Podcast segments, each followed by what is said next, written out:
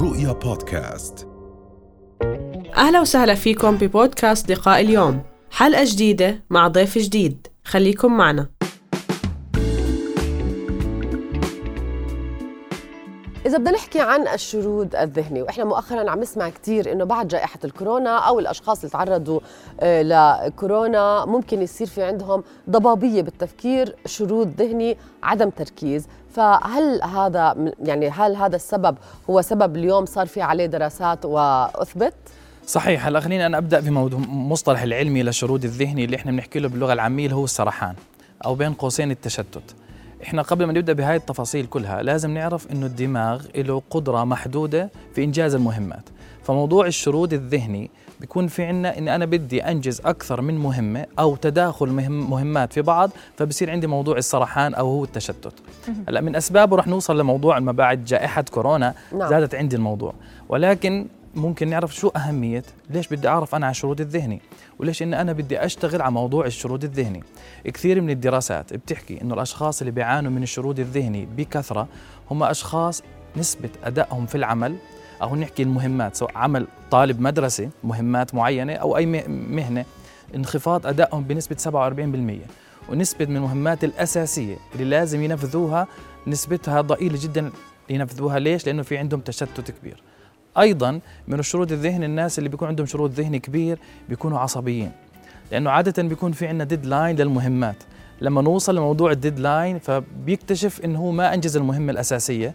فبيبدأ عنده هون حالة نفسية عصبية جدا. إنه أنا طب ليش هيك صار معي طب ليش ما أنجزت؟ وهذه واحدة من الأمور المهمة اللي بتخلينا ندرس موضوع الشرود الذهني وكيفية علاجه. نعم.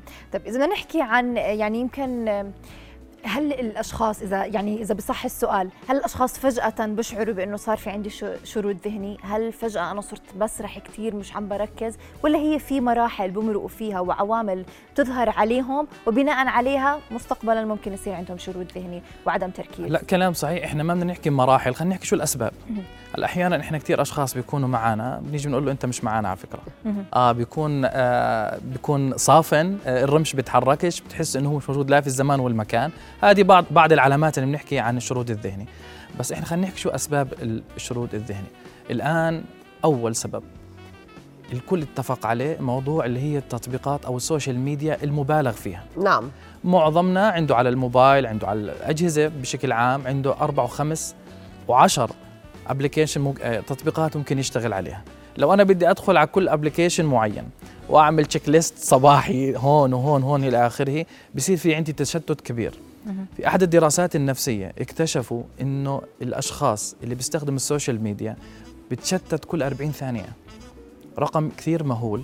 لما أنا أقعد تقريبا ثلاث أربع ساعات على السوشيال ميديا نعم. شوف كمية التشتت اللي أنا موجودة فيها. وأيضا يعني في عالم ال e-marketing لما يكون أنا عمالي فاتح اليوتيوب فاتح الإنستغرام فإلى آخره بكون بشاهد فيديو معين فجأة بيطلع لي إعلان.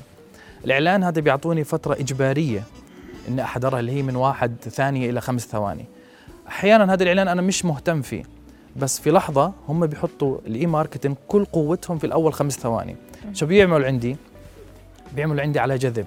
نعم. هذا الجذب بيدخل في عالم إيش؟ التشتت الكبير. اللي أنا مثلا على سبيل المثال كثير بتواجهنا بدي أشوف قديش الساعة بمسك موبايلي بدي أشوف قديش الساعة إيه؟ في إشعار فيسبوك في إشعار انستغرام بكتشف إني أنا جيت أفوت انتبه للساعه ولا أنا صار لي ساعة كاملة بشيّك من هون. بالآخر ما بنشوف الساعة بننسى الساعة. بننسى بننسى الساعة. فموضوع ال application كثير عماله بيعمل تشتت وخاصة بعد جائحة كورونا. بعد جائحة كورونا هي كانت واحدة من الإيجابيات اللي إحنا اشتغلنا على موضوع الأونلاين. ولكن أحيانا كان الأونلاين مبالغ فيه. أحيانا كنا نجلس في بيوتنا بالحجر الصحي. الله لا يعيد هاي الأيام. آه، كنا نقعد بالساعات الطويلة كان هو المصدر الوحيد إنه إحنا نلجأ له اللي هو ال application بشكل عام بتنوعها. وهذا اللي كان كان يعملنا تشتت كبير جدا. نعم ولكن هل اليوم الشرود الذهني والسرحان الكثير ممكن يصير له تأثير سلبي على الصحة سواء الصحة النفسية أو الصحة الجسدية؟ يعني هو تكملة للدكتور ليث. هو موضوع أحيانا لما أنا بصير في عندي سرحان كبير. أكيد بصير في عندي حالة نفسية ممكن أوصل لمرحلة الاكتئاب ومراحل الاكتئاب اللي تفضل فيها الدكتور ليث. أكيد. فهي الشرود الذهني إحنا بين قوسين هي موضوع نفسي. بس الصعب في الموضوع إنه لازم نحلها. إذا ما انحلت بصير في عندي تتفاقم المشكلة. الموضوع بده إرادة وإدارة وبعد النقاط. وأيضا عشان أنا يعني أتسلسل يعني النقاط الموضوع الأسباب عشان أوصل لموضوع العلاج عندنا من أكثر المواضيع اللي بتسبب الأسباب الشرود الذهني أو السرحان الموضوع اللي هو الخوف من المستقبل والتفكير في الماضي. أحيانا ذكرى يعني مزعجة بتضلها تشتغل معي وأنا عمالها بتخليني أبتعد عن إنجاز أي مهمه حاليا. واحيانا الخوف من المستقبل.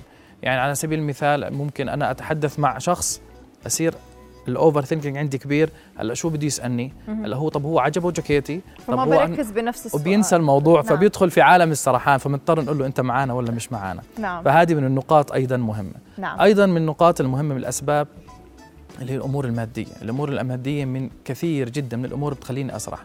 مش ضروري أكون أنا حالتي فقير عشان أفكر لا ممكن أكون أنا تاجر كبير. موضوع الارقام كثيرة. الأرقام نعم. والمصاريف بتكون عندي عالية جدا وهي واحدة من أكبر الأمور اللي بتخليني أدخل في عالم السرحان. أيضا في عندنا نقاط مهمة جدا اللي هي الأصدقاء. الأصدقاء اللي بين قوسين المشتتين زيي. لما يكونوا غير ناجحين فممكن أي حوار بيني وبينهم يصير يعني يعطيني طب أنت ليش ما تفكر تعمل هيك؟ طب أنت ليش ما تفكر تعمل هيك؟ طب ما أنا أكون عن جد حاط مهمة معينة مجرد يعني خلينا نحكي حوار من هون حوار من هون خلاني أنا أتشتت. وهذا أحيانا يعني ما بنلوم الأشخاص اللي حوالينا بنلوم إن إحنا لازم نعمل فلتر لكل اللي حوار وكل طبعاً. أصدقاء. نعم. طبعا 100% نعم. نعم. بدنا نحكي عن العلاج إذا في طرق يعني ذكرت دكتور يعني بده هذا الموضوع تصميم بده إرادة منا وعزيمة حتى نقدر نتخلص من موضوع الشرود أو حتى نقلل منه. فشو هي الخطوات العلاج؟ هلا رقم واحد لازم نقتنع إنه عندي مشكلة شرود. كيف بعرف؟ أحيانا بنكتشف إنه بعد الاستشارات الطلابية يا أستاذ مهند أنا صار لي ساعة ونص قاعد على الصفحة ما ما قرأت شيء آه، أنا رحت أعمل مهمة معينة وصار لي ساعتين مش عارف من وين أبدأ. عمالي بسرح. أحيانا إحنا بحاجة نعمل لخطة عمل دائما قبل ما نبدأ في العمل. ونقتنع إنه عندنا المشكلة. عادة لما يكون ما عندي خطة مهمة في أداء العمل فأنا بوصل لمرحلة مش عارف وين أبدأ. ما دام أنا مش عارف وين أبدأ ببلش عندي ال overthinking هلا بيتصل فيي مديري. هلا أنا مش راح أنجز. هلا راح يصير في عندي مشكلة في الموضوع الزيادات. فبصير أدخل في عالم أنا أصلا مش لازم أدخل فيه لأنه لازم أحط خطة معينة. من النقاط المهمة دائما بنحكي فيها كمان موضوع التأمل والراحة. واحيانا بنجيبها إحنا من آه، منطلق روحاني أو ديني. يعني إحنا في الصلوات الخمس أو في الدعاء دائما بنحاول نفصل فبتلاقي الواحد خشع زيادة عن اللزوم أو إحنا بنحكي له التأمل. هذا اللي بيخليني شوي أفصل عن المهمات الصعبة. أيضا من النقاط المعينة لازم نعمل أنا إدارة لإدارة الوقت. لأنه أحيانا بتواجهنا من المهمات الصعبة اللي عندي مش حاطط إدارة وقت. فبتلاقيني الموضوع اللي بدي ياخذ معي مثلا نصف ساعة ما بسأل في الوقت فبصير معي ساعة وساعتين فبكتشف أنا لا أنجزته ولا ركزت فيه بطريقة خلينا نحكي احترافيه. نعم، اذا النصائح بشكل عام بما يخص الشرود الذهني، عشان نطلع إيش هي نصائحك دكتور؟ رقم واحد برجع بأكد لازم أقتنع إنه عندي مشكلة شرود ذهني. نعم. مجرد ما أنا اقتنعت إنه عندي مشكلة شرود ذهني نفسيا راح أرتاح لأنه أنا عرفت المشكلة اللي أنا بدي إياها فببدأ أحط خطة لعلاجها ولازم نقتنع تماما إنه أو خلينا نعرف كلنا إنه الناس اللي عندهم شرود ذهني برجع بأكد إنه عندهم انخفاض كبير في أداء في العمل وعندهم نفسية عصبية متوترة دائما وهذا اللي بتخليهم دائما يدخلوا في مراحل نفسية صعبة جدا. نعم، اذا شكرا لوجودك معنا أستاذ مهند التميمي استشاري تعليمي وتربوي، شكرا لكل النصائح والمعلومات اللي قدمت لنا إياها. شكرا لكم. رؤيا بودكاست